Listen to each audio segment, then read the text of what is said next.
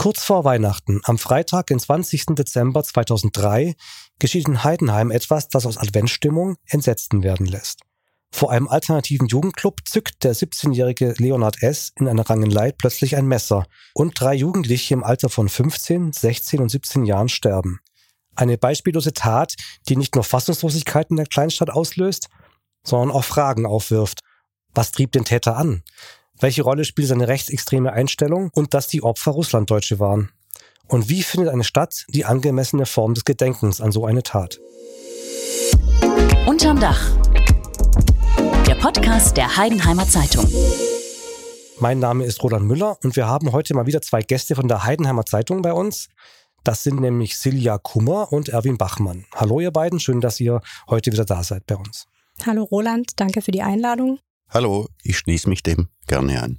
Silja ist Mitglied der Redaktionsleitung der Heidenheimer Zeitung Erwin war früher auch stellvertretender Redaktionsleiter dort und ist heute im Ruhestand. Und beide sind natürlich für unsere Hörerinnen und Hörer keine Unbekannten, denn sie haben uns auch schon den bis heute ungelösten Mordfall Maria Bögerl erzählt. Bis heute eine unserer beliebtesten Folgen, also Hörempfehlung an der Stelle. Vor allem auch Transparenz-Disclaimer. Wir nehmen auf am 14.08.2023 und heute ist bekannt gegeben worden, dass die Ermittlungen im Fall Böger von der Polizei und der Staatsanwaltschaft eingestellt wurden. Das ist nicht der Ausgang, den wir uns alle gewünscht hätten. Was sagt ihr denn dazu? Können wir ein kleines Update geben zu dem Fall?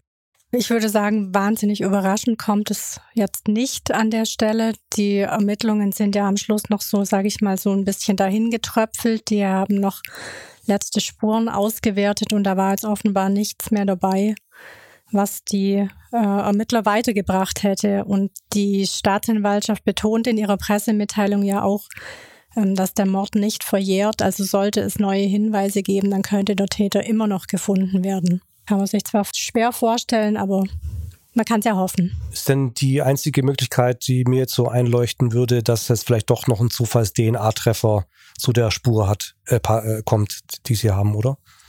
Ja, ich denke, das war ja eigentlich immer so eine, eine Option äh, von, von Anfang an äh, bis zum, zum Ende, dass einfach dieser viel zitierte Kommissar Zufall eingreift und es äh, einfach, weil DNA des Täters vorliegt, auch mal zum Abgleich kommen könnte, aber offenbar nicht. Ja, dann das als kurzes Update zum Fall Maria Bögerl. Heute geht's ja um einen dramatischen oder tragischen Dreifach-Totschlag in Heidenheim, eine Tat, die die Stadt auch sehr erschüttert hat damals. Aber es gibt auch ein bisschen einen Ring und Bedeutung. Ist es das, was den Fall so besonders macht für euch und warum er so im kollektiven Gedächtnis immer noch verankert ist in Heidenheim? Ja, wahrscheinlich trägt das dazu bei. Es trägt halt einfach auch die Tatsache dazu bei, dass da drei sehr junge Menschen gestorben sind in einer Nacht. Das war einfach sehr erschütternd, eine sehr überraschende Tat. Ähm, die man sich nach wie vor wahrscheinlich schlecht erklären kann. Und für mich persönlich war es auch das erste Mal, dass ich verantwortlich äh, so quasi als Erstberichterstatterin mit so einem großen Kriminalfall zu tun hatte. Deshalb ist es mir auch persönlich sehr im Gedächtnis geblieben. Also ich glaube, hinzu kommt, dass es sowas äh, bis dahin in Heidenheim schlicht äh, nicht gab in dieser D Dimension. Das war bis zu diesem Zeitpunkt eine Stadt, die als eher beschaulich, übersichtlich und vor allem als, als sicher galt. Äh, dieses Gefühl war über Nacht kurz äh, äh, gründlich erschüttert, weil neben Heidenheim kam es auch zur Frage, dieser Ort, dieser Tatort, ein weithin bekannter und geschätzter Treffpunkt für junge Leute, äh, an dem sich bislang nie etwas Vergleichbares äh, ereignet hat. Dann fangen wir einmal ganz am Anfang an, äh, wenn man so möchte, am journalistischen Anfang. Die Tat spielt dann also am Freitagabend, den 20.12.2003. Es ist der letzte Schultag vor Weihnachten. In Heidenheim sind viele junge Leute unterwegs und die wollen noch feiern. Äh, manche Rückkehrer vielleicht aus anderen Städten, kennt man ja. Plötzlich ist aber klar, da ist was Schlimmes passiert und äh, anfangs ist ein Täter auch noch auf der Flucht. Wie habt denn ihr davon in der Redaktion erfahren? Was war los an diesem Wochenende? Ich war damals die verantwortliche Redakteurin für die am Sonntag erscheinende Lokalseite quasi, die ich immer aktuell gemacht habe. Das war ja ein Freitagabend. Normalerweise war das immer relativ unspektakulär. Man hat da ja was vorgeplant, was man macht. Ich war da zum Beispiel bei einer Vernissage beim Kunstverein in diesem Abend. Das ist nur unweit von dieser Stelle entfernt, wo dann später diese Tat geschehen ist. Aber es war, ich war natürlich früher da und bin dann einfach nach Hause gegangen. Und ich kann mich noch erinnern, am nächsten Morgen relativ früh hat ein Kollege bei mir angerufen, der ähm, ganz gute Kontakte hatte, so in die Blaulichtszene. Und der hat äh, sich eben morgens schon gemeldet und hat gesagt, da ist was ganz Außergewöhnliches passiert. Äh, da gab es ein Tötungsdelikt.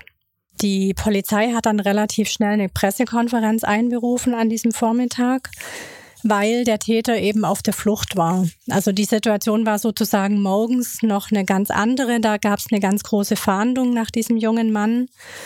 Ähm, die Polizei hat dann auch ein Bild von ihm gezeigt und den vollen Namen genannt, eben weil sie den gesucht haben. Also das war erstmal noch eine offene Situation, auch noch so ein bisschen, sage ich mal, vielleicht immer mit so einem, ja, man wusste ja nicht, wo ist der, was, wo taucht der auf, passiert da nochmal was oder keine Ahnung. Das ging aber dann im Prinzip nur eine Stunde und dann hatten sie ihn schon, dann hat er sich ja gestellt.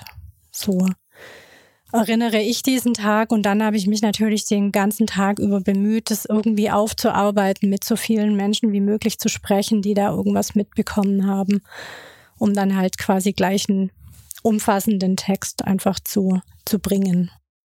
Also ich selbst hatte äh, tatsächlich unmittelbar nach der Tat einen Anruf bekommen von einem Freund, dessen äh, beide Söhne äh, in diesem Lokal, in diesem K2 beschäftigt waren, dass da irgendwas ganz Entsetzliches passiert sei.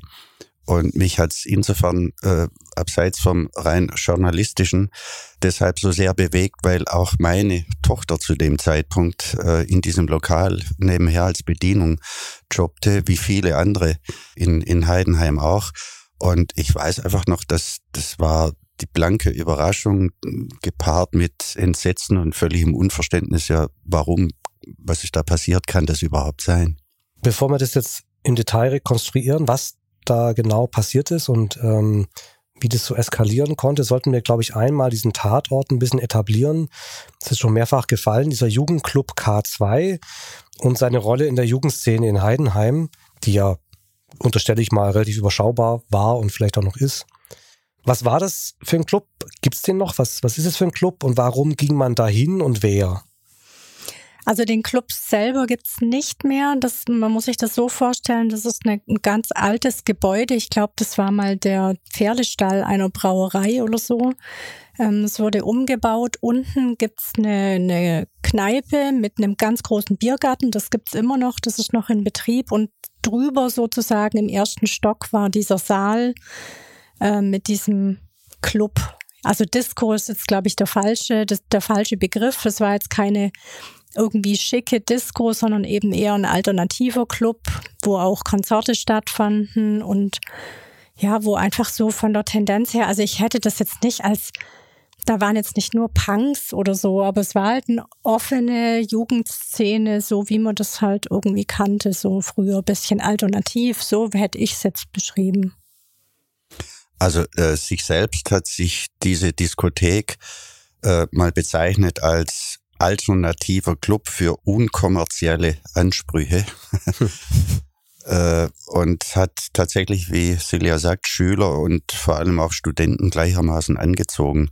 Ich äh, habe mal nachgeblättert im Archiv, als diese Tat dann verübt worden war, hatte ein Stammgast äh, im Gästebuch auf der Homepage der Disco folgenden Satz geschrieben, ich kann wirklich immer noch nicht glauben, dass das tatsächlich vorm K2 passiert ist, dem wohl friedlichsten Club weit und breit.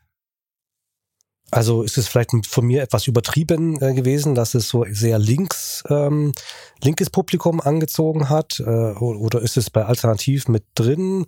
Aber in jedem Fall, es war eine Institution in der Jugendszene in Heidenheim? So würde ich das beschreiben. Ich glaube, es war ein Zeitpunkt, da gab es schon auch noch äh, eine, eine Diskothek in der Stadt, so einen eher Tanzclub quasi. Das war es eben nicht. Wie gesagt, es war eher sowas, wo auch mal Konzerte stattfanden. Ja, ich denke also diese Paarung links alternativ trifft es aus damaliger Sicht schon, mindestens ja. äh, am ehesten. Genau. Weil jetzt schimmert auch aus den Berichten, die ich ja auch nachgelesen habe, von euch durch, dass es da zumindest in der Wahrnehmung mancher Menschen schon auch gewisse Fronten gab in der Jugendszene damals in Heidenheim. Also es wurde ja irgendwie so ein bisschen äh, geschildert, Punks und Linke auf der einen, aber auch rechtsextreme Grüppchen auf der anderen Seite. Ist das jetzt schon etwas übertrieben oder, oder war das damals in der Jugendszene wirklich Realität, dass es diese Fronten gab? Also ich meine, es hat sich ja dann rausgestellt, sozusagen auch im Nachgang dieser Tat, dass es ja äh, ungefähr zwei Monate davor tatsächlich auch schon mal eine Auseinandersetzung gab zwischen Punks und rechter Szene oder Skinheads oder wie auch immer. Also insofern denke ich, gab es da zumindest Tendenzen jetzt sicherlich keine riesige Szene auch von Nazis oder also, aber es gab schon auch immer, sage ich jetzt mal, Kneipen in der Stadt, wo man zumindest gesagt hat, da verkehren eher die Rechten. Ob das so war, kann ich jetzt nicht bestätigen. Ich war da selber nie drin, aber es, es gab schon, man wusste schon, wo man hingeht und wo nicht. So. Und letzte Frage zu diesem Komplex der Jugendszene, die wir einmal vielleicht mal so skizzieren wollen.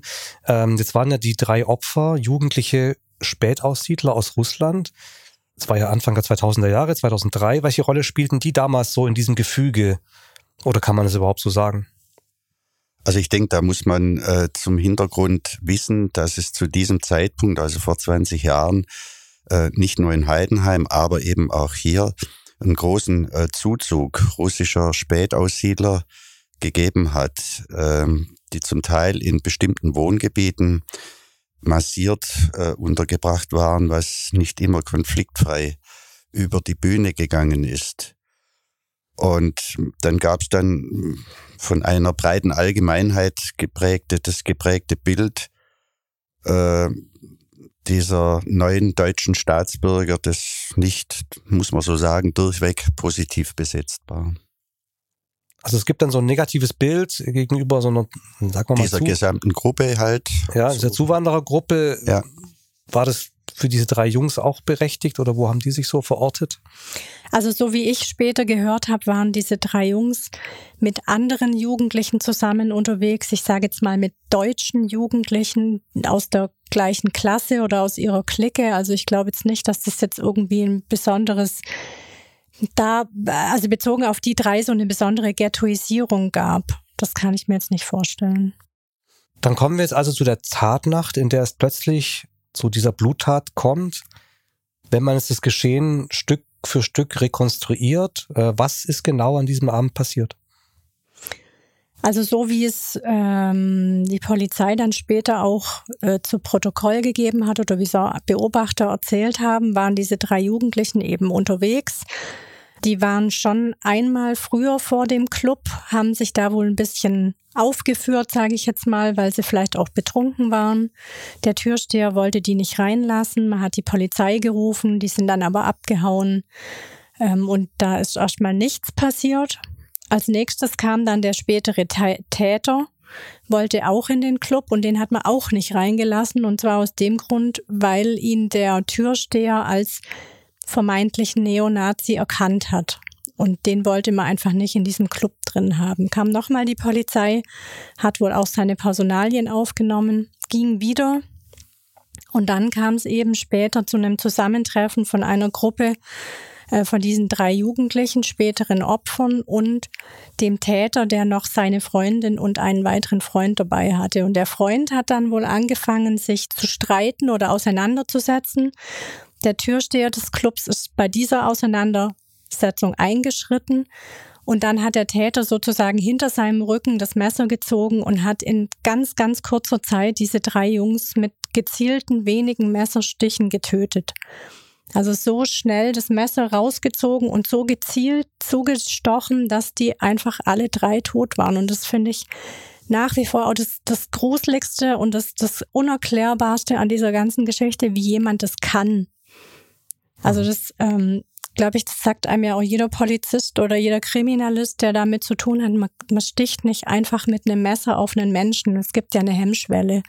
Also wenn man sowas nicht geübt hat oder schon mal gemacht hat, dann gelingt einem das nicht. Und dann noch so zu treffen, dass diese drei, alle drei stauben, das finde ich schon verblüffend. Also im Nachhinein auch noch immer noch völlig unerklärlich für mich. Jetzt muss man dazu sagen, es gibt ja schon so ein Gerangel und der Türsteher ist schon dabei, die auseinander zu drängen. Und vielleicht kann man noch kurz was zu ihm sagen. Er soll ja eine recht imposante Figur gewesen sein. Ja, ist er, glaube ich, immer noch. Aber wenn er jetzt nicht mehr als Türsteher äh, tätig ist in Heidenheim, aber das war so eine Institution, sage ich mal, des Nachtlebens, den kannte man einfach, wenn man in Heidenheim jemals abends wegging. Also so ein, ein sehr bulliger, kräftiger Mann mit einem Pferdeschwanz tätowiert, also so eine Respektsperson, der am Eingang saß und man hat dann schon immer so ein bisschen innerlich kurz gezittert, hoffentlich lässt er mich rein oder hoffentlich ist nix. Und der war wirklich, also der hatte auch ein Auftreten gegenüber den Jugendlichen, ähm, das, das einfach eine Respektsperson, ja. Und er konnte in dem Moment aber auch nicht mehr eingreifen, war wahrscheinlich ja. genauso fassungslos, wie du es gerade geschildert hast, dass es so genau. schnell ging. Es muss so schnell gegangen sein und eben hinter seinem Rücken, weil er ja mit einer anderen Rangelei sozusagen beschäftigt war. Also der war auch total fassungslos. Wie ging es dann weiter? Der Abend, ähm, der Verlauf, also also der Täter ist ja, war ja flüchtig und äh, die Opfer zwei sind an der an der Tat, äh, am Tatort gestorben. Und der dritte wurde ins Krankenhaus gebracht und ist aber auch da dann gestorben. Das war der Ausgang des Abends. Das heißt, an, an dem Abend hat dann Heidenheim auch noch nur in Spurenelementen gewusst, was da gerade passiert ist. Die Pressekonferenz hast du schon geschildert am nächsten Tag, aber der Täter hat sich dann ja später gestellt. Also der Täter, so hat man das später dann äh, gewusst, war mit einem Freund unterwegs, der ihn im Auto wohl irgendwo hingebracht hat. Ähm, keine Ahnung, aber er hatte wohl telefonisch Kontakt mit der Polizei. Man kannte ja offensichtlich seine Personalien und wusste, wer er ist. Und die Polizei konnte ihn quasi dazu überreden, sich zu stellen. Du hast ja schon gesagt, ihr habt auch ein, ein Bild äh, bekommen von ihm, als er noch auf der Flucht war. Ähm, da sei schon ersichtlich gewesen, dass er vielleicht einen rechten Hintergrund haben könnte. Was weiß man denn jetzt über den Täter? Also er heißt Leonard S. und ist 17 Jahre alt, wird als Neonazi bezeichnet, also deswegen wurde er weggeschickt vom Jugendclub. Aber er kommt auch gar nicht aus Heidenheim, wie sich herausstellt. Genau, also er kam wohl ursprünglich aus Berlin, ist dort aufgewachsen und wurde dann von seinen Eltern äh, nach Heidenheim zu seinem Onkel geschickt, hat dann bei dem gelebt, weil er in Berlin schon in rechte Kreise abgeglitten sei. Ich glaube, so haben es dann auch die Eltern selber beschrieben. Und man dachte, jetzt schickt man den mal da raus aus diesem ganzen Kontext und aufs Land, wobei er dann wohl relativ schnell auch da wieder Gleichgesinnte gefunden hat. Soweit ich mich erinnern kann, hat er ein berufliches Gymnasium besucht in Heidenheim und war da in keiner Weise jetzt irgendwie auffällig an der Schule.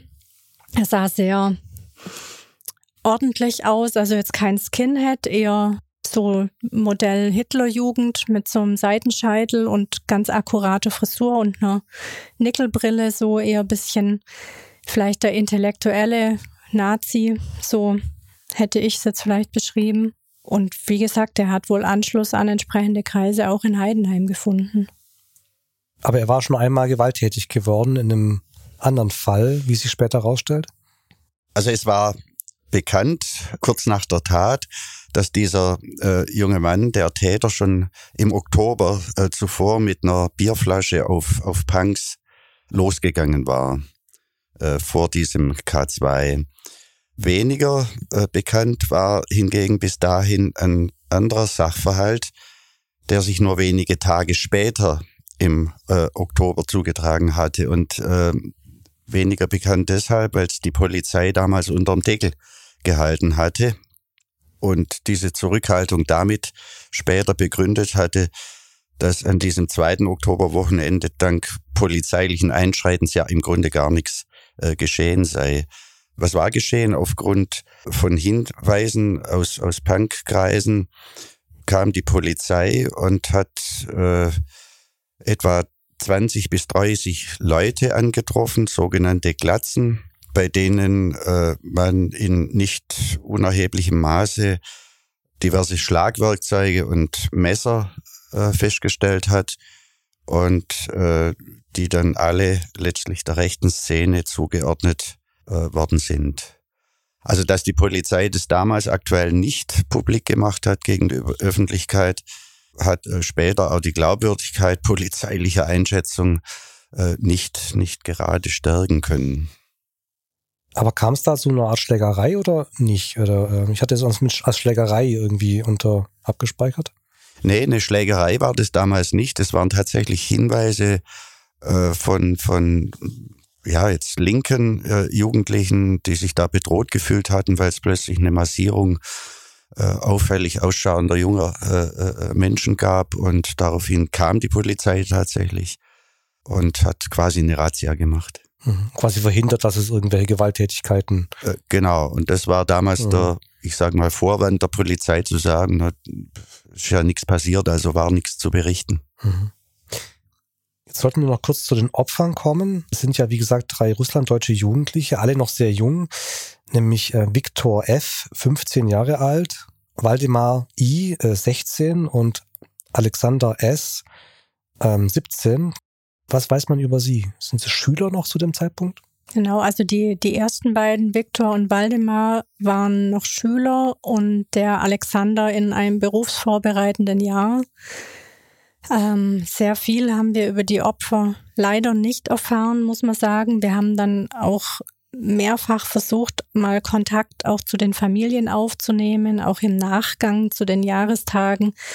Aber die Familien wollten das nicht und das muss man natürlich auch respektieren, dass die vielleicht da ein bisschen scheu sind oder vielleicht sich auch nicht so gut verständigen konnten. Also auf jeden Fall haben wir da nie sehr viel mehr erfahren. Wie gesagt, ich weiß nur, dass die Clique, mit denen die unterwegs waren, eben Schulfreunde waren. Also die waren schon integriert und, und hatten Freunde auf jeden Fall. Dann beginnt etwa ein halbes Jahr später, im Juli 2004, am Landgericht Ellwangen der Prozess gegen Leonard S., der inzwischen 18 Jahre alt ist. Erwin, du hast damals das Verfahren journalistisch begleitet, so gut es ging, wie man sagen muss. Was waren deine Eindrücke damals? Das Verfahren war nicht öffentlich vor dem Landgericht, weil der Täter zum Zeitpunkt der Tat noch nicht volljährig war. Demnach waren auch Pressevertreter grundsätzlich nicht zugelassen während des Verfahrens, so dass es eigentlich wenig äh, direkte persönliche Eindrücke von dem ganzen juristischen Geschehen gab. Insgesamt waren, glaube ich, an die 30 Zeugen geladen. Die Sicherheitsvorkehrungen waren verschärft worden. Und auch die Eltern der drei Opfer waren dabei. Und daran erinnere ich mich schon noch äh, im Verhandlungssaal so viel war zu Beginn zu sehen, reagierten die Mütter der getöteten Kinder mit äh, Tränenausbrüchen, als der Angeklagte, der sich damals äh, vom Blick her bewusst seitwärts gehalten hat, hereingeführt wurde. Wenig später stießen dann auch die Eltern des Täters hinzu. Das war so vom atmosphärischen Beginn der Verhandlung zu sagen. Ja, der Prozess lief, wie gesagt, nicht öffentlich, wie es auch die Regel ist bei ähm, Verfahren gegen Jugendliche.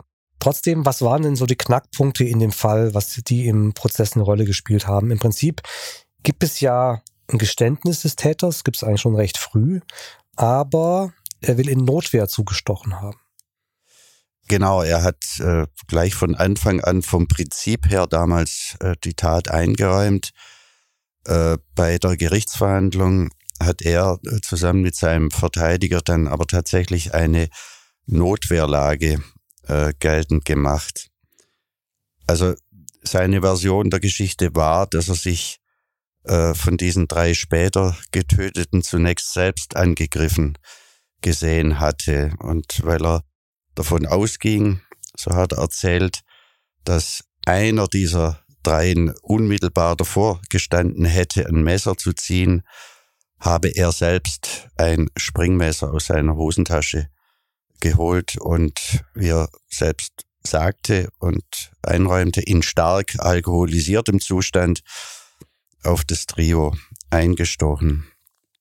Äh, die Staatsanwaltschaft hat äh, gleich zu Beginn deutlich gemacht, dass sie diese Version für eine reine Schutzbehauptung hält, weil es auch noch auf dem, auf dem Gang dieses äh, Landgerichtsgebäudes äh, waren dann auch die Eltern der Opfer zu sehen, die sich ziemlich fassungslos über diese Version geäußert äh, hatten. Der Richter kam dann zur Einschätzung, dass die tödlichen Stiche gezielt in die Herzgegend der Opfer äh, geführt worden seien und keineswegs in Verteidigungsabsicht.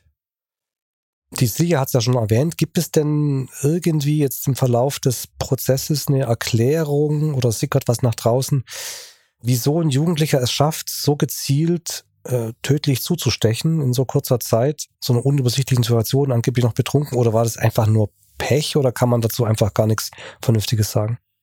Also äh, im gerichtlichen Umfeld äh, war damals unisono zu hören, dass die Frage, wie es ein 17-Jähriger fertig bringt, äh, tatsächlich ein Messer so gezielt äh, einzusetzen, äh, obwohl er auch äh, noch stark betrunken äh, äh, gewesen war. Diese Frage ist letztlich nie auch von einem Gutachter, äh, von keinem Zeugen schlüssig beantwortet worden. Bis heute nicht. Hm. Der Prozess geht ja dann auch äh, recht schnell zu Ende. Ich glaube nur fünf Tage oder also eine Woche. Vier Tage waren es, ja. Genau, vier, vier Prozesstage. Ähm, dann ist es schon das Urteil da. Wie geht's denn am Ende aus für Leonard S.? Also der Staatsanwalt äh, hatte die Tat äh, wörtlich an der Grenze zum Mord äh, gesehen. Das Landgericht hat dann letztlich ein Verbrechen des Totschlags abgeurteilt und äh, bewegte sich mit einer Jugendstrafe von neun Jahren nur ganz knapp unter der äh, möglichen Höchststrafe, die bei, bei zehn Jahren liegt. Und da hat dem Angeklagten äh, damals auch nicht die verminderte Schuldfähigkeit geholfen, äh, die ihm von einem Gutachter aufgrund seiner Persönlichkeitsstruktur attestiert worden war. Das Motiv der Tat äh, war, so ist es uns vom Richter damals äh, zusammenfassend erläutert worden, äh, so erklärt worden, dem Täter sei an dem Abend äh, von diesem Türsteher des K2 mehrfach der Zutritt verwehrt worden. Das gepaart mit der Anwesenheit einer größeren Gruppe, ich glaube sieben Leute waren es von äh, jungen Russlanddeutschen, hat er oder habe er der Täter als Provokation empfunden und im Zusammenspiel beider Dinge sei es dann zur Tat gekommen. Die Staatsanwaltschaft argumentierte, dass es keine Tötung aus rassistischen Gründen gewesen sei. Aber vor Gericht war auch klar, dass es ohne den zumindest damals bestehenden erkennbaren ausländerfeindlichen Hintergrund des Täters, der eben auch Russlanddeutsche verachtet habe, nicht zu dem Geschehen gekommen wäre. An der Stelle nach dem Urteil endet ja oft unser Wissen über den weiteren Werdegang von Tätern. In diesem Fall ist es aber anders. Leonard S. verbüßt einen Großteil der Jugendstrafe, kommt nach etwa acht Jahren aus der Haft frei. Er ist dann also 26 Jahre alt. Und wenn Menschen ihre Strafe verbüßt haben, zumal junge Menschen, dann soll ja auch die Resozialisierung beginnen und dann geht ja ihr weiterer Werdegang die Öffentlichkeit auch nichts mehr an in aller Regel. Aber in dem Fall ist es anders. Wir hören wieder von Leonard S. Äh, warum? Ja, wir hören am Ende nochmal von ihm, weil er sich, ich glaube, ungefähr ein Jahr nachdem er freikam, ähm, das Leben genommen hat. Dieses Gerücht, das muss man aber dazu sagen, dass er sich ähm, das Leben genommen hat, das gab es schon davor, während er noch in Haft war, ähm, hat aber damals nicht gestimmt. Und ähm, wir haben damals aber dann auf Nachfrage äh, gehört, dass er eben immer noch in Haft ist. Und wenn jemand zu neun Jahren verurteilt ist und acht Jahre davon absitzt, dann weiß man ja auch, dass er ähm, sich da wohl nicht sehr gut eingefügt hat. Sonst wäre er nämlich wegen guter Führung sicher schon früher rausgekommen. Das ist wohl nicht passiert. Also, dass er jetzt so wie es dann später gesagt wurde, seine Tat unglaublich bereut hat und deshalb sich das Leben genommen hat. Das mag so sein, das wissen wir nicht, das können wir schlecht einschätzen. Aber ähm, in der Haft scheint er nicht so reuig gewesen zu sein oder er kam mit den Umständen nicht zurecht, das weiß ich nicht. Seine Eltern haben dann, als ein Kollege von mir damals Kontakt hatte zu ihnen, wohl gesagt, ihr Sohn sei das vierte Opfer von Heidenheim Das fand ich ehrlich gesagt in dem Zusammenhang sehr anmaßend. Also der war kein Opfer, sondern er war der Täter. Er hat drei junge Menschen getötet. Und auch wenn die Geschichte für ihn am Ende selber natürlich auch sehr tragisch ausging, aber ein Opfer war er sicher nicht. Aber auch das sagen die Eltern, er habe sich die Tat nie verziehen. So zumindest die Darstellung. Ne? Ja, mag sein, kann ich ja. nicht beurteilen. An der Stelle natürlich der Hinweis, wer sich in einer persönlichen Krise befindet, sollte eins der vielen Hilfsangebote nutzen, bei denen man auch anonyme Menschen sprechen kann. Das geht telefonisch, im Chat oder per E-Mail. Zum Beispiel unter www.telefonseelsorge.de oder der kostenlosen Telefonnummer 0800 111 0111. Ja, damit haben wir jetzt den Fall an sich weitgehend abgeschlossen. Ähm, es gibt da aber noch ein weiteres Thema, nämlich das Ringen um die Deutung der Tat. Wir haben es schon ein paar Mal so ein bisschen angedeutet. Und äh, die richtige Form des Gedenkens und, und die Rolle, die der Fall heute noch in der Stadt Heidenheim spielt. Denn von Anfang an wird die Tat von vielen Menschen in der Stadt eben als rechtsextreme Gewalt eingestuft. Und das spielt auch bei der Frage des Gedenkens eine große Rolle, oder? Ja, also ich glaube, da muss man zwei Dinge unterscheiden. Das eine ist ja die, die, sage ich mal, das Gedenken in der Stadt und die, wie, wie man in der Stadt mit dieser Sache umging.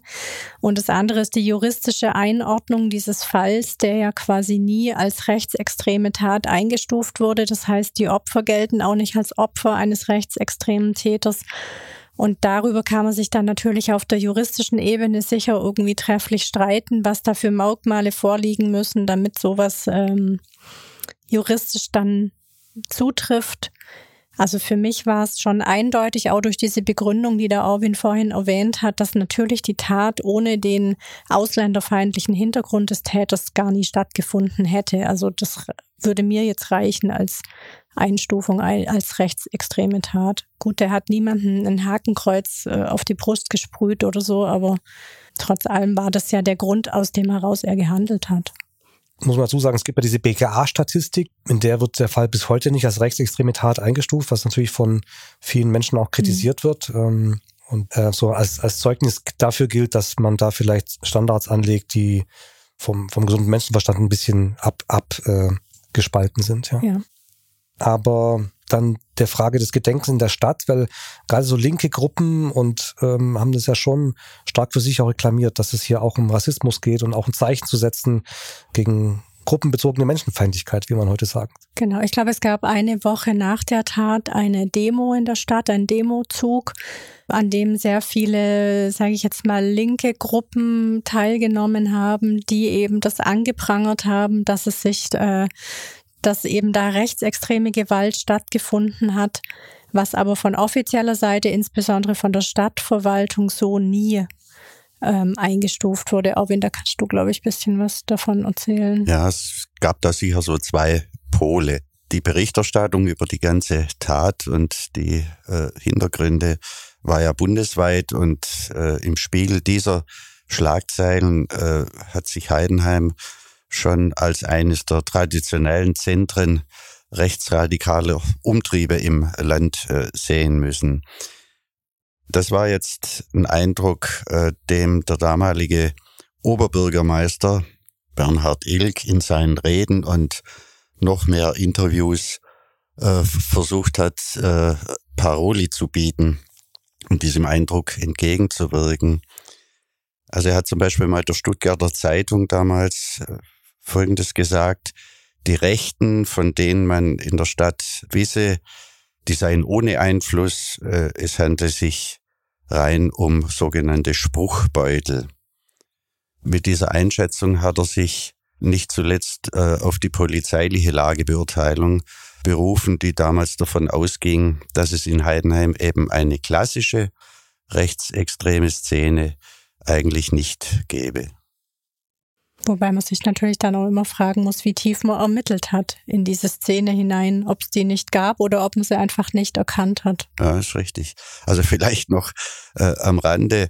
Äh, kurz nach der Tat hatte der damalige Rathauschef sogar noch den Gedanken gehabt, ich sag's mal so, den Spieß gewissermaßen ein Stück weit umzudrehen und äh, mit der mit dem Mittel des Jugendschutzes äh, etwa jene Kneipen äh, äh, anzugehen, die, Zitat, jetzt auch noch damit kokettieren, bei ihnen verkehre nur eine linke Szene. Also, dass er diesen Gedanken nicht weiterverfolgt hat, hatte äh, erklärtermaßen mit der eigenen Einsicht zu tun. Also geht's da auch bisschen darum, dass man vielleicht manche Sachen nicht wahrhaben möchte? Oder ist es hm, eher als Imagepflege nach außen zu deuten, dass man es nicht Heidenheim als als, als Hoyerswerda dastehen ja. lässt, natürlich. Also so verstehe ich das schon auch, dass man auf jeden Fall dieses Image nicht wollte für die Stadt, dass es jetzt ein braunes Nest ist, in dem es Umtriebe gibt. Wobei man aber sagen muss, im Gemeinderat gab es damals noch einen Republikaner oder? Zumindest einen oder zwei. Ja. Und es gab Zeiten, da war nun tatsächlich Heidenheim die Hochburg dieser Republikaner im ganzen Land. Also von ungefähr kam jetzt das alles nicht. Wie ist denn die Situation aus eurer Sicht gewesen und wie ist sie heute? Also zehn Jahre nach der Tat, ähm, beim zehnten Jahrestag gibt's ja diese Diskussion dann gleich nochmal. Die Gedenkveranstaltungen überlässt man gerne den linken Gruppen, die alles organisieren und so weiter und quasi auch Zeichen setzen wollen. Aber gleichzeitig wird kommuniziert, es gäbe gar kein Problem mit rechts. Wie schaut ihr da drauf? Ja, man kann natürlich, oder sagen wir mal so, natürlich ist dieser Fall in allererster Linie eine ganz große menschliche Tragödie. Also ich glaube, das will niemand abstreiten, dass das für die, für die Opferfamilien muss das unglaublich furchtbar gewesen sein, ihre Kinder so jung zu verlieren. Und an so einem Abend, wo die eigentlich nichts anderes wollten, als eben vor Weihnachten ein bisschen auszugehen und Spaß zu haben. Also diese Dimension dieser Tat, die würde ich wirklich nicht leugnen wollen. Aber ich glaube auf der anderen Seite, dass wir in Deutschland schon auch gut tun, bei rechter Gewalt oder rechten Ausschreitungen hinzuschauen und dass es nichts bringt, ähm, da aus welchen Gründen auch immer zu sagen, das gibt's nicht und bei uns gibt's keine Nazis und die Nazis, die sind ja gar nicht böse, die tun ja nichts. Also insofern fand ich es damals schlimm, dass diese rechtsextreme Dimension der Tat so sehr runtergespielt wurde von offizieller Seite. Also mich hat es vor 20 Jahren, mein, mein vor 20 Jahren auch noch jüngeres Ich hat es damals schon betroffen gemacht. Ich fand es nicht richtig. Also dem kann ich mich einfach äh, wirklich voll inhaltlich anschließen. Ein weiteres Gedenken in Form von einer Veranstaltung wird es nach meiner Einschätzung nicht geben, weil die Tat, so schlimm sie ist, nach wie vor ist, äh, in der öffentlichen Wahrnehmung des, der heutigen Stadtgesellschaft äh, einfach aber auch nicht mehr so präsent ist. Viele aus unserer Generation äh, mit Bezug zu Kindern, die dort äh, ein- und ausgegangen sind, äh, wird es unvergessen bleiben mit seinem ganzen Schrecken. Aber es gibt inzwischen nachgewachsene Generationen, die wissen schlicht nicht mehr. Vielleicht müsste man es genau aus diesem Grund nochmal in Erinnerung rufen. In diesem Podcast tun wir das auf jeden Fall und haben es auch getan. Wie gesagt, dieses Jahr im Dezember jährt sich die Tat zum 20. Mal. Bisher habt ihr vorher schon gesagt, ist nichts geplant oder nichts bekannt, dass was geplant wäre an Gedenkveranstaltungen. Wir werden das äh, verfolgen in diesem Dezember. Ich sage an der Stelle vielen Dank auch an einen Freund von mir und früheren K2-Gänger, der uns diesen Fall vorgeschlagen hat. Viele Grüße. Ähm, also ein paar wissen es noch. Äh, aber natürlich vor allem an Silja und Erwin, die mal wieder den Weg von der Ostalb nach Ulm gemacht haben. Vielen Dank und vielleicht auch bis zum nächsten Mal. Sehr gern. Dankeschön. Immer wieder. Vielen Dank. Vielen Dank auch an unsere Hörerinnen und Hörer. Bleibt uns wie immer gewogen. Wenn euch gefällt, was wir machen, dann empfehlt uns gerne weiter. Zum Beispiel auch mit einer Bewertung auf Spotify oder bei Apple Podcasts. Wir sagen an der Stelle Tschüss und bis zum nächsten Mal. Unterm Dach. Der Podcast der Heidenheimer Zeitung.